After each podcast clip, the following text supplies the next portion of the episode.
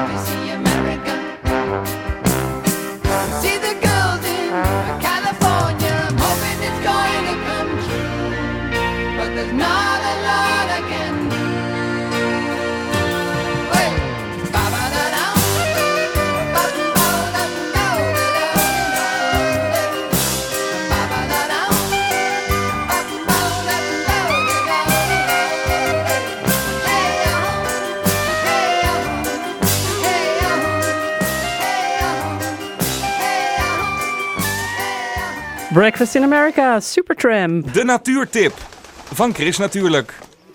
Boswachter Thomas van der S die verruilt de bevers van de Biesbos voor de zeehonden van de Wadden. Volgend jaar wordt hij boswachter bij Staatsbosbeheer op Texel of Texel, het grootste Waddeneiland. En Thomas is eh, aan de telefoon. Thomas, goedemorgen.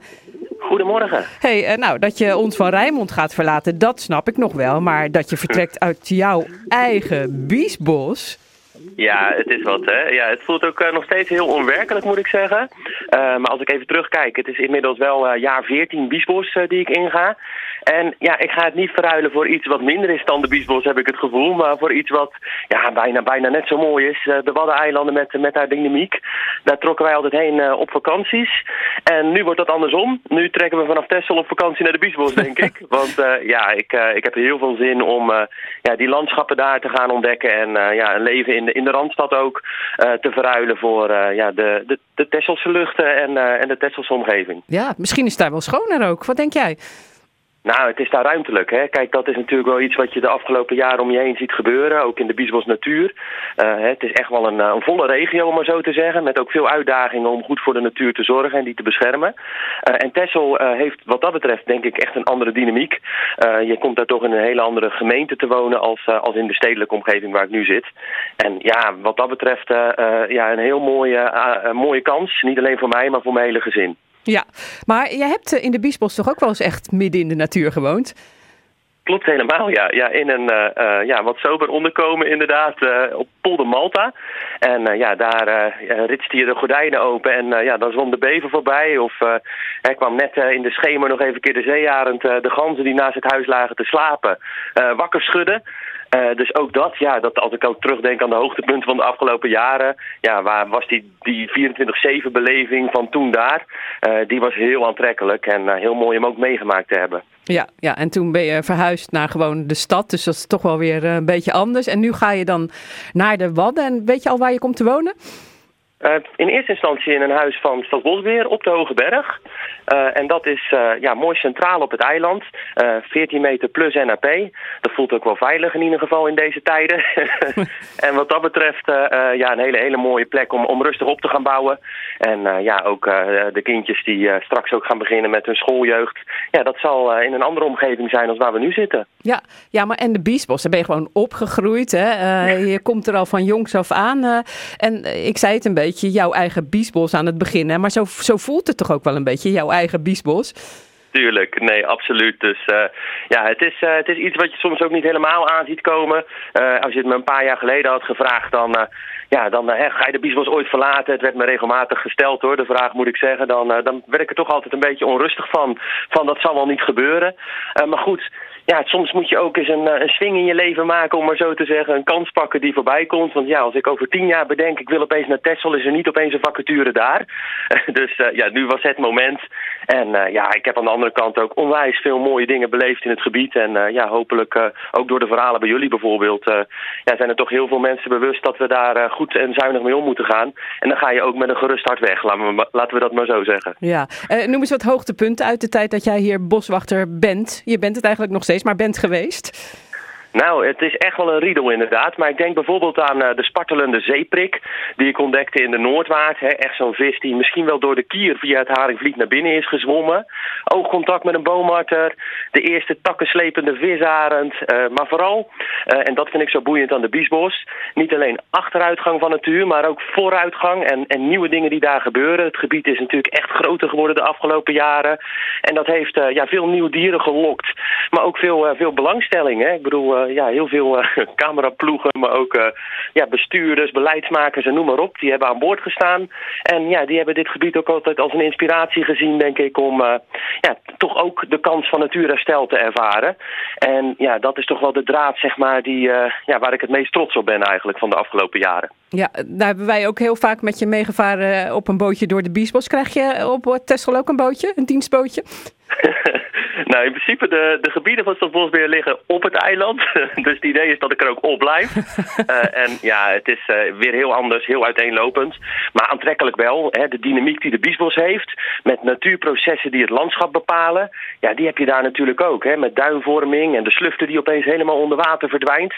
Ja, als ik erover nadenk, dan heb ik daar ook onwijs veel zin in. Ja, en misschien die, die zeearend uit de Biesbos, die komt vast ook nog wel eens een keertje eh, boven de wadden langs vliegen, denk ik ieder voorjaar hebben ze er af en toe wel een. En de visarenden schieten af en toe ook door. En nu merkte ik zelfs op dat de afgelopen weken de Setti-zanger ook zingend gehoord wordt op Texel. Nou, dat is toch wel iets ongelooflijks. Want uh, 15 jaar geleden zat er één in de Biesbos en nu duizenden in onze regio. En door klimaatverandering ja, is die zuidelijke opmars zo bezig dat zelfs de wadden worden gekoloniseerd. Dus uh, ja, daar hoef ik ook geen afscheid van te nemen, denk ik. Nee, en uh, de otter hè, in Nationaal Park de Biesbos, dat ga je denk ik als boswachter ecologie in de Biesbos niet meer meemaken. Maar had je wel graag gewild. Ja, dat is toch wel een beetje jammer. En ja, dat, uh, dat heeft de otter dan toch uh, niet helemaal handig gedaan. Want ja, de keer dat hij er geweest is, is hij er stiekem doorheen gezommen wellicht en, en aangereden bij lage zwaluwen. Maar goed, uh, je moet ook wat, wat moois bewaren voor, voor de opvolging. Ja, maar het zou nog kunnen, hè? want je bent nog niet weg. Zeker, nee. Ik, uh, alle, alle momenten met licht, zeg maar, uh, uh, hou ik mijn ogen open. En ja, als ik maar ergens een signaal heb van een, van een claim van een waarneming, dan probeer ik die nog voor het voorjaar van 2022 te valideren natuurlijk. Ja, nou Thomas, het duurt dus nog eventjes voor het echt februari 2022 is. wij gaan vast nog één of twee keer de Biesbos in voor een reportage met, met jou op Rijnmond. Maar heb je nu nog een tip voor onze luisteraars die dit weekend de natuur in willen? Wat is er nu in de natuur te Nou, de vogeltrek is echt nog wel, uh, wel bezig hoor, wat dat betreft. Dus uh, ja, geniet vooral ook inderdaad uh, van de kleuren. Hè. Natuurlijk, dat vind ik echt iets van nu. Op het eiland van Dordrecht natuurlijk bosgebieden als de Elzen. Ja, alle tinten oranje, geel en groen, die zijn een mooie mix geworden. En ja, daarbij zeg maar de bestdragende struiken die, die overhangen van de bes, hè, waar de kramsvogel en de koperwiek ja, ondersteboven aan bungelen. Ja, dat is toch wel heerlijk voor een wandeling tussendoor de komende dagen, weken. Dankjewel eh, Thomas. We gaan een frisse neus eh, halen. En ik zeg je nu al, we gaan je missen, ook al zie ik je nog een paar keer. Fijn weekend. Dankjewel. Hoi, dankjewel. hoi.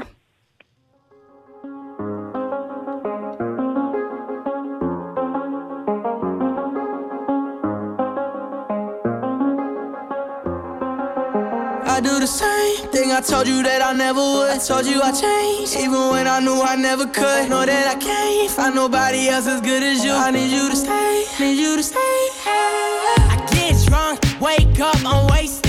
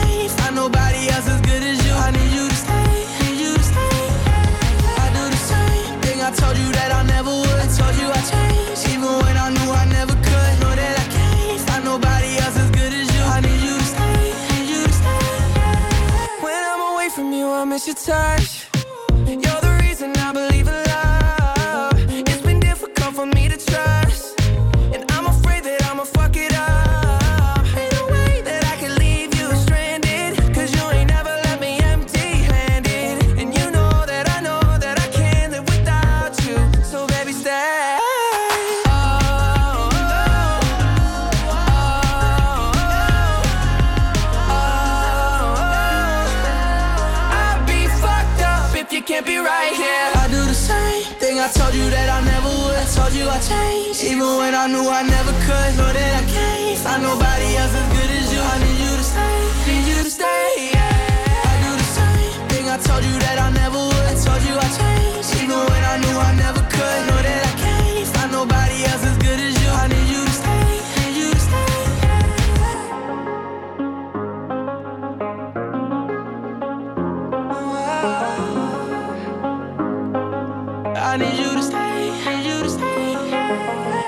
Deze was eigenlijk een beetje voor Thomas, hè? Stay, de Kid Larue en eh, Justin Bieber.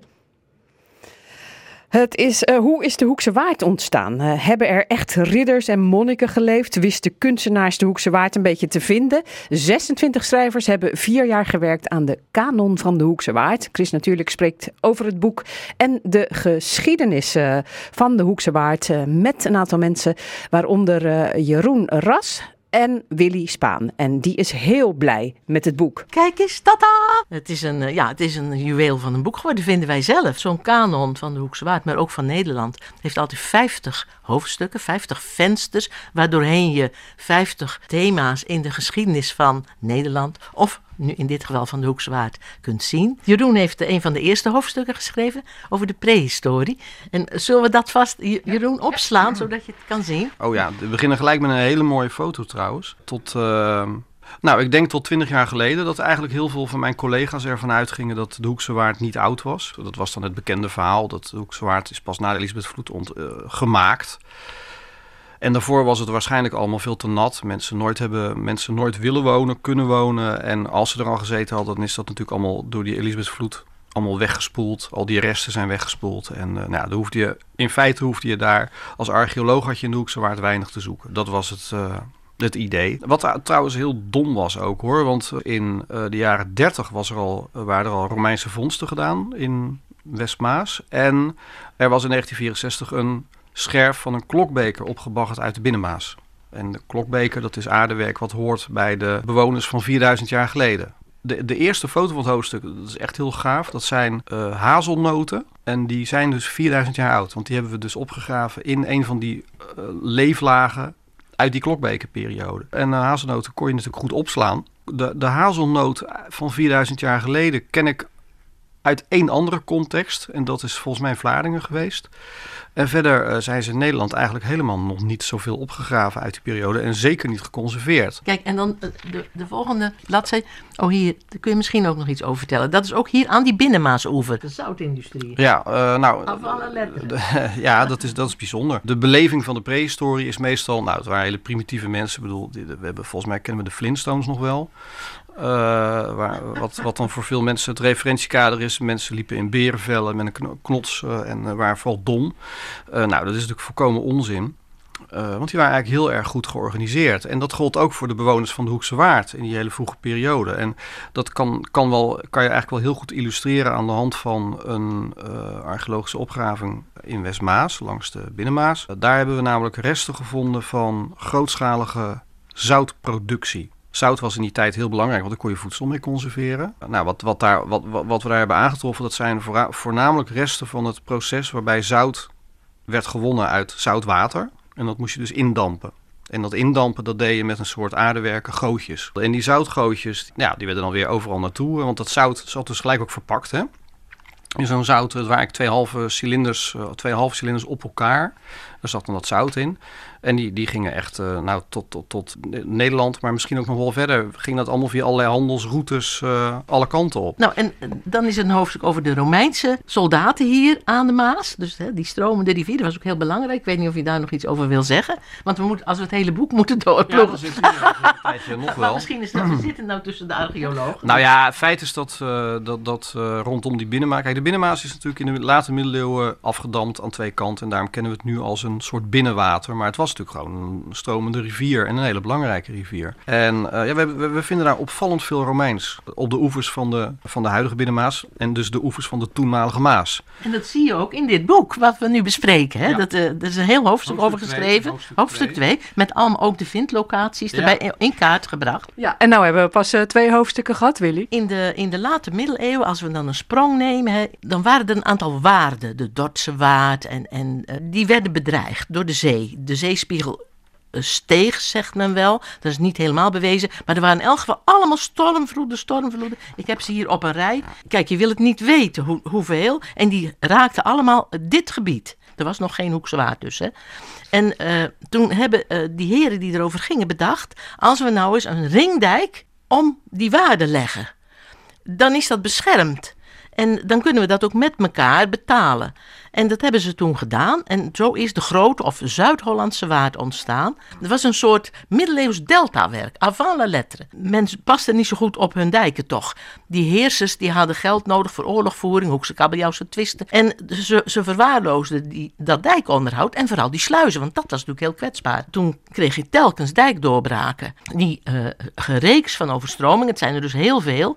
Daar is die van 1421 de meest bekende van geworden, de Sint-Elisabethsvloed. Nou, dat liep natuurlijk helemaal onder. En dat bleef ook lange tijd onder staan. En toen moesten die mensen ergens heen. Hier zie je dat ook op dat schilderij. En die vluchtten dan, een deel van hun, naar de hoge Waardijk, dat stuk dijk wat nog op stond, wat nog gaaf was. En daar gaan we straks naartoe. Dat is waar nu de plaats Sillerzoek eh, ligt.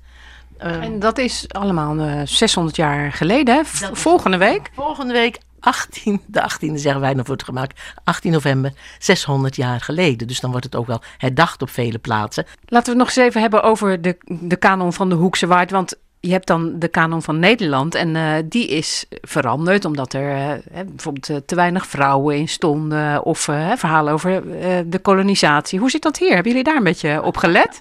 Nou, we hebben ons eh, als redactie gebaseerd op de kanon van Nederland. De eerste, maar ook de, de herziene. En hebben dus ook gekeken naar hun onderwerpen, vaderlandse onderwerpen, die natuurlijk hier ook speelden. De, de bezetting door de Fransen en de Duitsers, ja, dat speelde hier natuurlijk ook.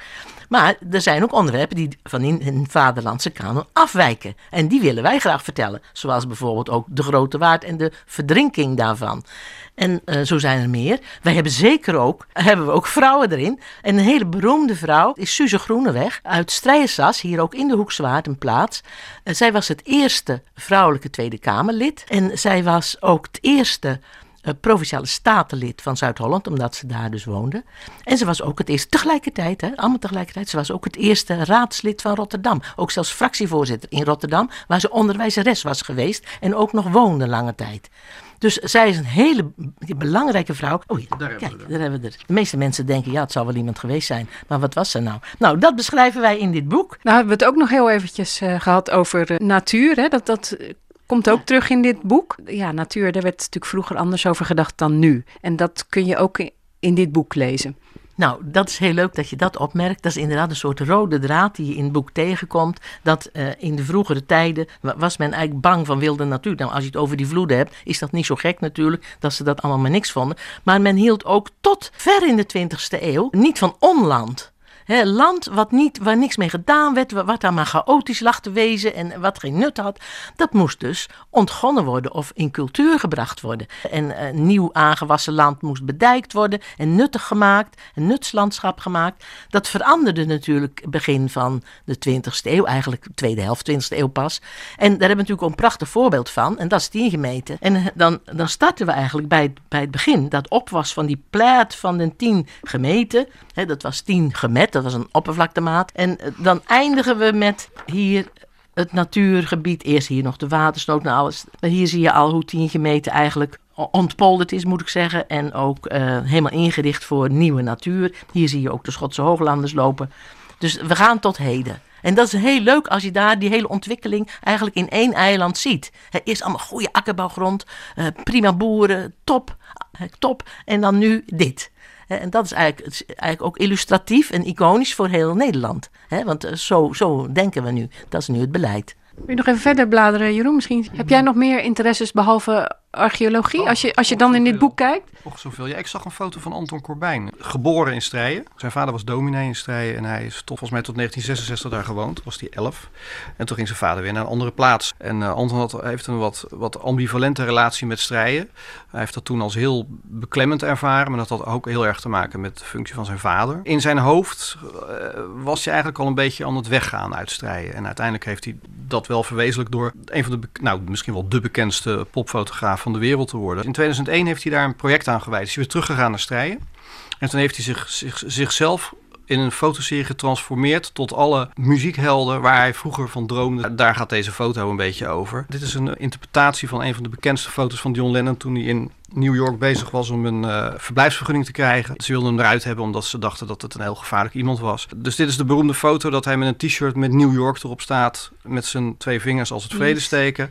Eh, met op de achtergrond, en dat is heel leuk. Dit is namelijk, deze foto is genomen in de tuin van de eh, van de pastorie, waar hij dus gewoond heeft. En je ziet op de achtergrond heeft hij ook heel goed voor gekozen dat je nog net de torenspits van Strijen ziet. Eh, dus dat is heel erg. Heeft hij toen een heel project aan gewijd dat hij ook als Bob Marley in het oude land, of nee, bij, bij Strijen Sas eh, volgens mij staat en zo. Dat is een hele bekende, bekende strijenaar wat dat betreft. En jij was heel erg geïnteresseerd in de jeugdcultuur Ja, van de Hoekse Waard? Dat is een heel leuk hoofdstuk. Zie ik alweer. Ik zal zeggen hoe, hoe het heet. Jeugdcultuur in de jaren 60 en 70.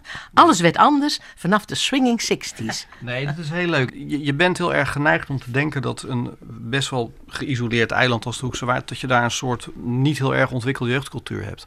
En dat blijkt dus totaal niet waar te zijn. En dat, dat wist ik omdat ik eh, eh, allerlei mensen ken die betrokken waren bij het ontmoetingscentrum Strijen. Wat een, echt een soort soort klein paradiso was. Alleen paradiso in Amsterdam was in de jaren 60 heel hip. En de, Hoekswaard liep wel een paar jaar een beetje uit de pas dat ze wat achterliepen. Maar begin jaren 70 barstte het hier eigenlijk ook volkomen los. Eh, want ik lees hier bijvoorbeeld gewoon een heel leuk stukje. Dat gaat over softdrugs. Ook in de Hoekse Waard kwamen de softdrugs binnen, wat de politie niet ontging. Dat bleek in 1971 bij een concert van de Haagse band Super Sister in een boerenschuur aan de Oost-Biesakkersweg in Numelsdorp, georganiseerd door jeugdsociëteit De Tref. De politie kwam voor controle naar binnen en daardoor werd het ineens erg druk bij de toiletten. Met een enorme snelheid spoelde de jeugd de meegebrachte wiet en hars door de wc's. nou, is dat mooi of niet? She looked like and It was the cream of the commercial increase.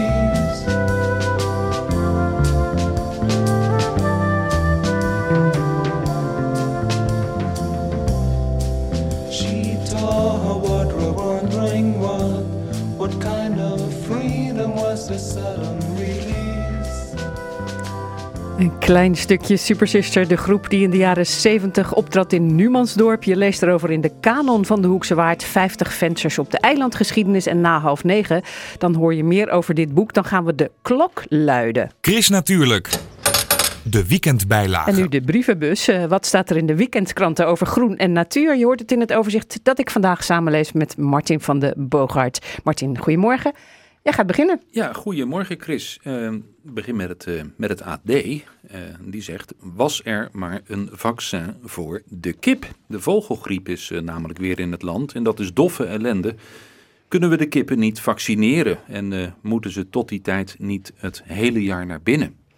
Trouw schrijft over de Theems, die schoner is dan veel Londenaren dachten. De rivier heeft een slechte reputatie, zoals bijvoorbeeld de Great Stink in 1858, waarbij het zo stonk dat de politici in de bijgelegen parlementsgebouwen niet meer konden debatteren. Ja, en dat is eh, nu wel anders met eh, de Theems. Er zwemmen vissen, zeepaardjes, zeehonden en zelfs haaien in de rivier. Maar ja, er is natuurlijk altijd weer een, eh, een negatieve kant eh, te, te verzinnen. Het, eh, het gevaar van klimaatverandering ligt eh, weer eens op de loer. Ja, en eh dat is nog iets wat minder leuk is. De Volkskrant die noemt vijf dingen die je nog niet wist over stikstof.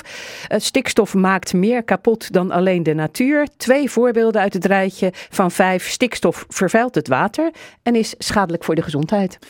Nou, dan nog eh, iets gezelligs ook nog hoor. Het, eh, het AD is gaan kijken in de stal van de beroemdste schimmel van Nederland. Ja, wie kent hem niet? Oh, zo snel. Het paard van eh, Sinterklaas en is de opvolger van Americo. Ook al wordt hij bedolven onder kinderen die hem schouderklopjes geven, hem over zijn neus aaien en haast aan zijn benen Poten. hangen. Oh, zo snel blijft altijd rustig. Onder alle omstandigheden. Een beetje zoals jij, toch, Ja, Martin? eigenlijk wel. Hè? Ja, Ik ben ook een soort paard. met benen of... Ja, Martin nee, van der poten. was dat met het groene nieuws uit de weekendkranten en daarbuiten. En dan is het tijd voor de rustgevende muziek, want die hoort bij het weerbericht van Ed al. Dus Ed, goedemorgen. Ja, dag Chris, hele goede morgen. Nou, ehm, het is een beetje druilerig buiten. Ja. Regen. En dat gaat nog wel veranderen, geloof ik. Ja, zeker. Eh, de meeste regen hebben we intussen al wel gehad. Eh, in Vlaardingen viel bijvoorbeeld 7 mm aan, eh, aan regen. Was ook helemaal verwacht trouwens. Eh, Zo'n 5 tot 7 mm in de regio. Dus dat is mooi uitgekomen. Nou, we zitten aan de achterkant nu al van het regengebied. Dat behoort bij een lage drukgebied. Die trekt vandaag over Drenthe naar het zuidoosten. Nou, daar aangekruld die regen in de loop van de ochtend. Dus eh, ja, later vanochtend trekt die regen naar het zuidoosten weg. En dan voor vanmiddag zien we een, eh, ja, een beeld met bewolking. Maar af en toe breekt dan ook de zon wel door. Er kan nog een bui voorkomen. En het is erg zacht. Nu is het al 11 eh, graden. Vanmiddag zo'n 13 of 14 graden. En de wind die waait eh, zwak tot matig. Aan zee soms vrij krachtig. Die komt nu nog uit het westen. Maar die komt vanmiddag uit het noordwesten. Nou, vanavond en vannacht een veelal grijs weertype. Met landinwaarts ook kans op vorming van mist. Nou, de temperatuur die blijft hoog. Het koelt niet veel verder af dan een graad of 9. Ja, en morgenochtend is het grijs en grauw met landinwaarts kans op mist. In de namiddag en morgenavond verschijnen wel vanuit het oosten ook wel wat opklaringen. En temperatuur morgen van een graad of 11, zwakke tot matige noordoostenwind. Ja, en maandag en dinsdag worden grauwe en grijze dagen. Vrijwel geen zon, blijft overal droog en het wordt in de middag tijdelijk wat kouder met een graad of 8. Oh, dus we hebben handschoenen nodig. Nou, wat een grijze grauwheid eh, heb je te brengen, Ed. Eh, Heb je ook nog wat leuk nieuws misschien voor ons?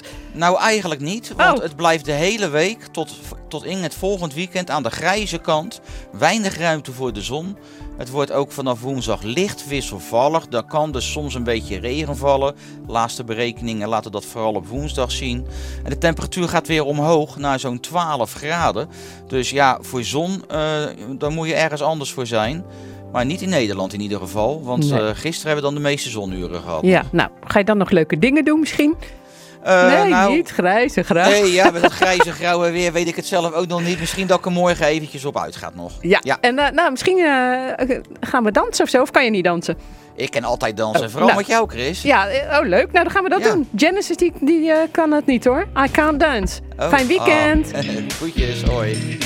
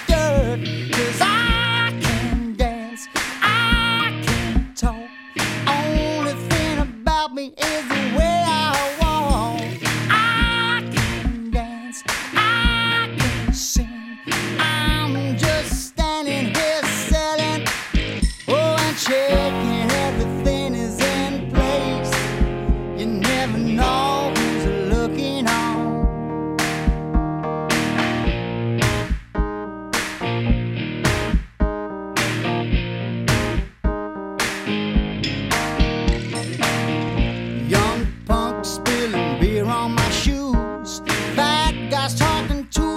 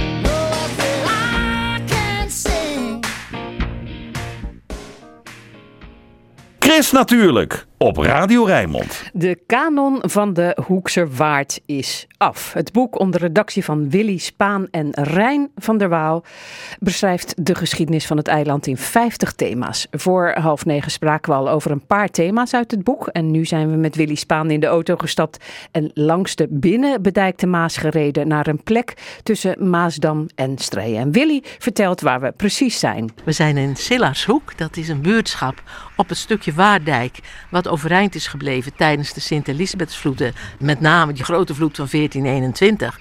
En toen zijn vanuit de Grote Waard, ten oosten hiervan, zijn er een heleboel mensen ontheemd geraakt. En vluchtelingen zijn ook naar die nog bestaande Waardijk gevlucht en hebben de, de vlek die hier lag, er woonden al een paar mensen, maar hebben ze uitgebreid tot echt een gemeente. Toen kregen ze ook het recht om een kerk te bouwen.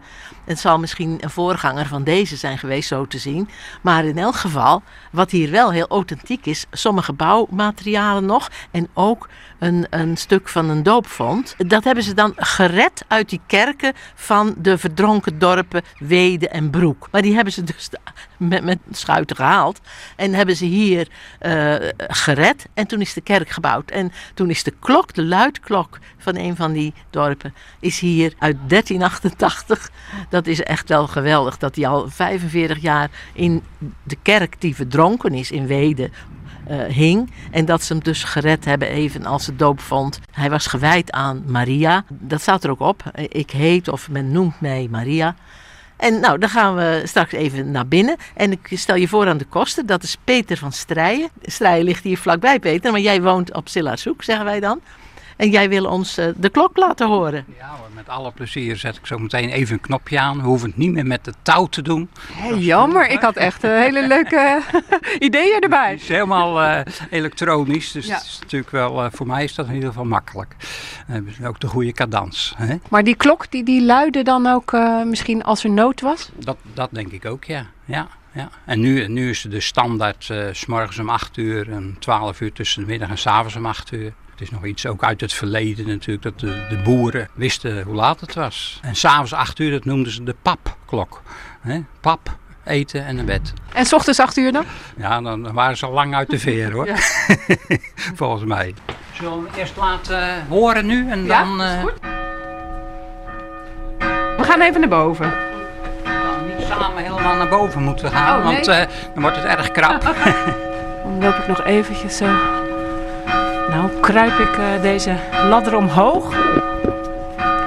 Want dan kan ik eh, zelf eventjes de klok zien.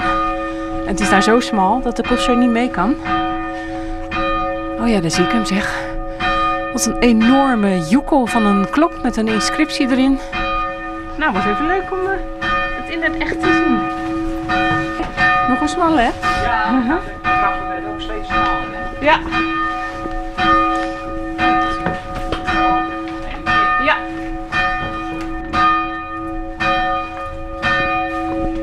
Willy, is dit voor jou een rustgevend geluid of een geluid van gevaar? Ik moet opletten. Ik weet niet of er verschil in luiden was vroeger, in geluid. Maar het is natuurlijk ook oproepen voor de dienst. Het is ook voor begrafenissen, hè, dat er iemand begraven wordt. Dus ja, er zitten allerlei gevoelens kun je erbij hebben. Hè? Maar ik denk misschien dat vroeger bij nood, dat hij dan driftiger luidde of zo. Dat weet ik eigenlijk niet. Misschien dat de koster dat weet. Nu, kan je geen verschil meer maken omdat het elektronisch is. Maar vroeger trok je misschien wat sneller eh, aan het touw om dan wat verschil te maken. Kan ik me zo voorstellen. Maar ja, dat weet ik ook niet. Dat is ook van voor mijn tijd. Zullen we nu stopzetten dan? eh?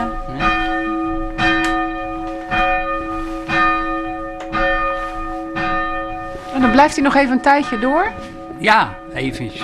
Maar dat is maar even hoor, zoals u hoort. Je hoorde de koster en de klok van de hervormde kerk in Sielaarshoek. Het verhaal over de klok en andere verhalen lees je in de kanon van de Hoekse Waard.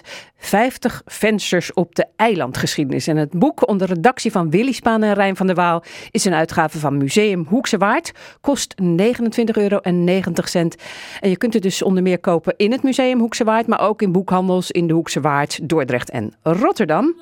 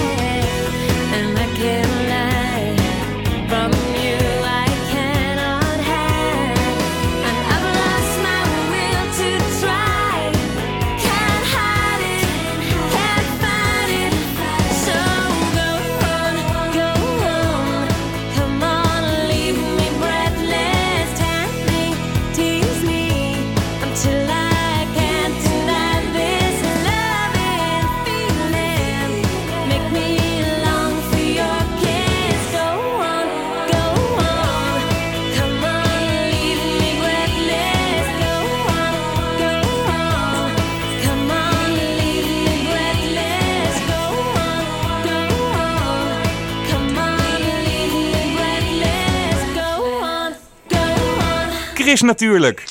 Lekker lezen. Vandaag komt Sinterklaas aan in Nederland. Heb je hulp nodig bij het invullen van je verlanglijsten? Dan hebben wij hier onze redder in nood, Gertjan van Rietschoten. van Boekhandel van Rietschoten in Rotterdam IJsselmonde. Gertjan, goedemorgen.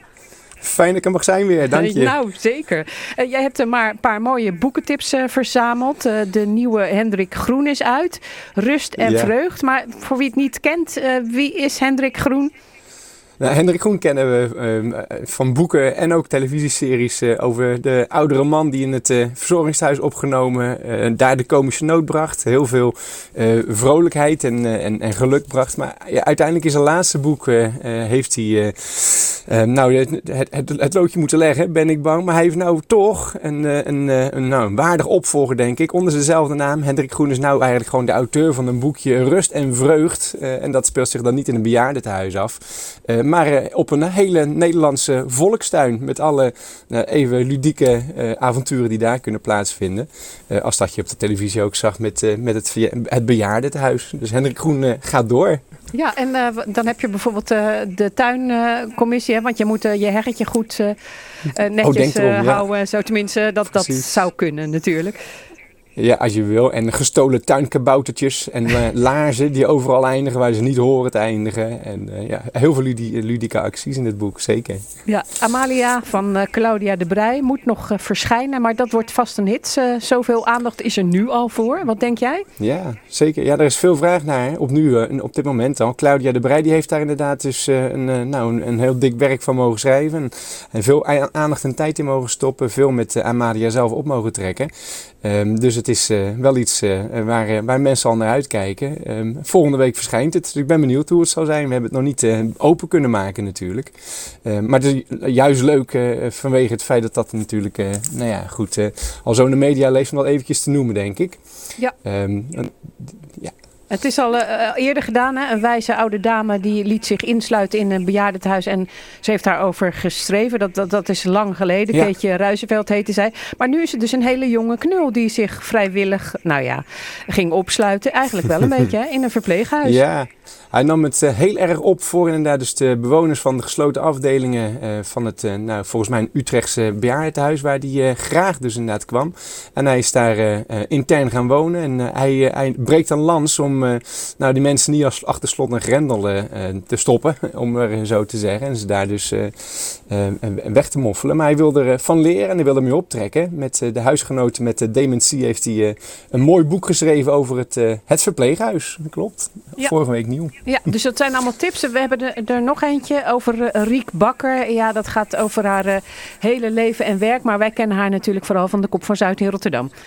Ja, ze is stedenbouwkundige inderdaad, directeur stadsontwikkeling eh, geweest in ieder geval. Of nog steeds op het moment, weet jij misschien beter dan Nee, nee, nee hoor, nee. Ze is eh, 19 dat niet meer, want eh, ze, Niet ja, meer, ik geloof dat ze al 44. 77 is. Of nou ja, in ieder geval Ah, ja. best wel ouder.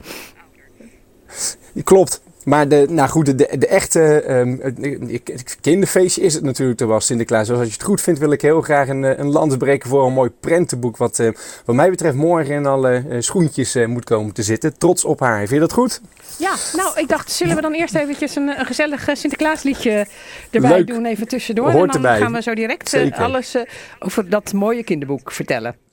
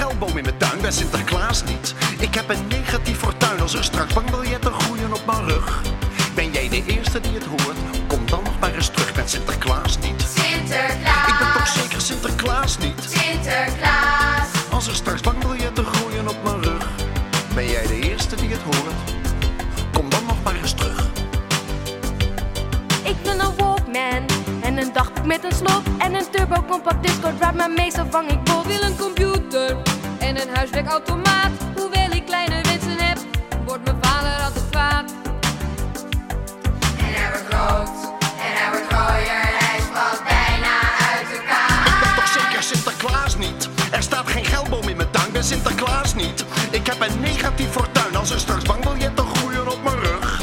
Ben jij de eerste die het hoort? Kom dan nog maar eens terug, ben Sinterklaas niet.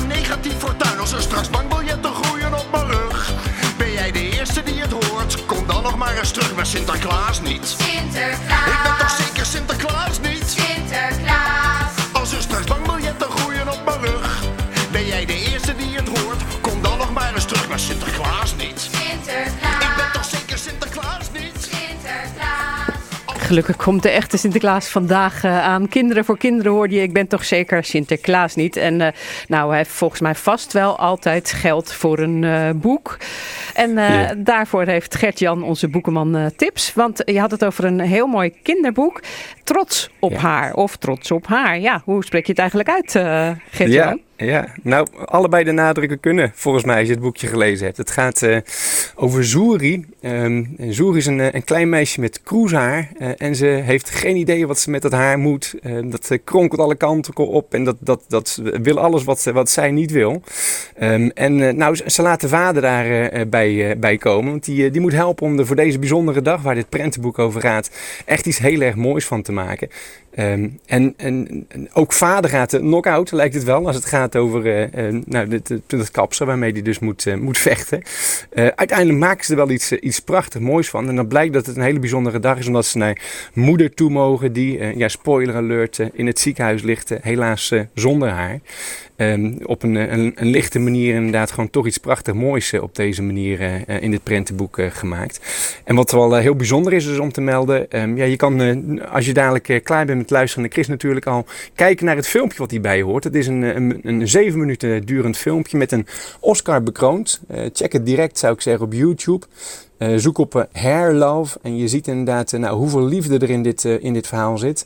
Hoeveel ja, passie er inderdaad voor, voor het onderwerp inderdaad uitstraalt. Ja, en dan kan het bijna niet van, anders dat, dat je gewoon ook echt dat, dat boek wil hebben. Trots op haar van Matthew ja. Cherry. Het is in de vertaling van Milo Freeman. Het kost nu 10 euro. En wacht niet te lang, want volgens mij gaat de prijs daarna omhoog. En er is ook één Klopt. luisteraar die het boek kan winnen. 010 436 4436 en je maakt kans. En eh, misschien moeten we met de feestdagen zelf gaan koken. Hè? Je weet niet wat eh, corona nog meer eh, gaat doen. Dat we misschien niet meer in Nee, eh, restaurants terecht kunnen. Dan heb jij het perfecte boekje. Ja, dan is dit een boekje dat moet dan, eh, ja, bij de volwassenen dan in de, in de schoen komen te zitten als die een schoen, schoen gaan zetten vanavond. Het is een boekje dat kost ook niet meer dan 7,50 euro. Het is een, een koopje. Eh Nijgen van Ditmar, uitgeverij, die heeft een, eh, een, een, een collage gemaakt eigenlijk van allemaal feestelijke driegangen menus van bekende koks. Dus Nederlandse sterren. Denk aan Marie Maries, denk aan, aan Van Boven, hoe heet ze? Yvette van Boven, ja. Precies, Vanja van der Leden en Joris Beidendijk. Eh, die hebben dus allemaal eh, hun bijdrage geleverd. En in dit eh, feestelijke boekje dus aandacht gehad voor nou ja, alle onderdelen van een, een prachtige feestmaaltijd in december. Dus van vegan tot vlees en vis en klassieke gerechten tot juist nieuwe. Ehm, voor 7,50 euro kan je er morgen ook uit gaan koken. Ja, en, maar daar inspiratie stond er iets bij waarvan jij dacht, dat ga ik maken?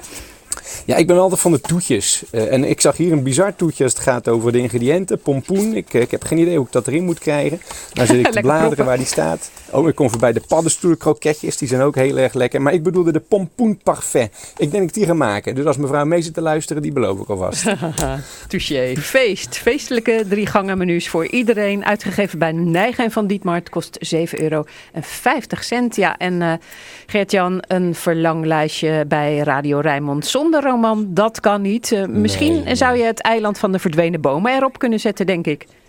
Ja, daar word ik steeds enthousiaster van. Hoe verder ik gekomen ben in het boek. Ik heb hem nog niet helemaal uit. Het boek is geschreven door Elif Shafak. Dat is een dame die is in Frankrijk geboren en woonachtig, maar van Turkse komaf.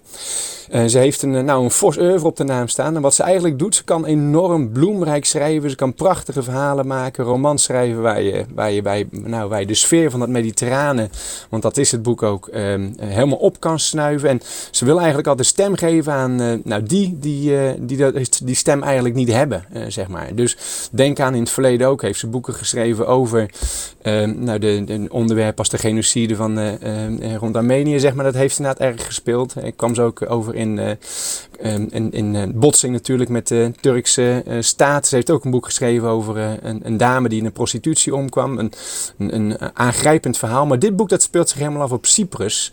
Ehm, en, en daar is het een, een, nou ja, uiteraard dus ook sinds 1974 een, een, een grote strijd, eh, of, een, of een grote spanning in ieder geval, tussen de twee eh, helften van dat, eh, van dat eh, land natuurlijk. Ja, nou, ik ben er ook wel eens Turks, geweest en dan heb je zo'n stukje niemands, niemandsland. Dat, dat is echt heel ja. eh, raar. Dus het is verdeeld in, in Griekenland en eh, Turkije. En daartussen is er een, een stukje land van niemand. Echt heel bizar. Ja, klopt. En precies op die grens, daar is eigenlijk waar het allemaal begint in dit boek. Want het, eh, het speelt zich af rond een café waar een olijfboom in het midden staat van dat café. Ehm, en die olijfboom die overziet al die spanningen, die overziet al die moeilijke relaties die er zijn. Ehm, en het krijgt dus een eigen stem. Ik, eh, het grootste gedeelte van dit boek wordt geschreven vanuit het perspectief van de boom die daar in het midden staat. En die dus ook de liefde heeft gezien tussen een man van de ene kant en een vrouw van de andere kant van het eiland. En die liefde is natuurlijk gewoon verboden en, en onmogelijk eigenlijk. Ehm, en nou, als je het boek ook begint, dan is het een, eh, een dochter uit, dit, eh, uit deze relatie. Die in, eh, in Groot-Brittannië opgroeit. En eigenlijk geen weet heeft van wat er allemaal is gebeurd. Maar daar enorm die spanning wel van meegekregen heeft. Zonder dat ze dat wist eigenlijk. En die zoekt toch naar haar verleden. Dat is eigenlijk wat er in dit boek dus nou, centraal staat. Het eiland van de verdwenen bomen, Elif Shafak, is uitgegeven bij Nieuw Amsterdam. Kost 22,99 euro. Dankjewel Gert-Jan voor deze mooie boekentips. En meer tips krijg je natuurlijk bij eh, gewoon de boekhandel in je buurt. Zoals de boekhandel van Gert-Jan in Rotterdam, IJsselmonde. Gert-Jan, fijn weekend. Wij zijn aan het einde gekomen van Chris Natuurlijk. Een programma van Chris Vemer, Martin van der Boogaerts, Danielle Koren en Roeland Kuppers. Die werkte mee vandaag. Morgen om 8 uur Chris Natuurlijk op zondag met het beste uit de natuur van afgelopen week van Rijnmond. En volgende week zaterdag in Chris Natuurlijk. Van Weest tot Beest. En straks drie uur lang muziek voor volwassenen met Johan Derks. Allemaal een heel fijn weekend.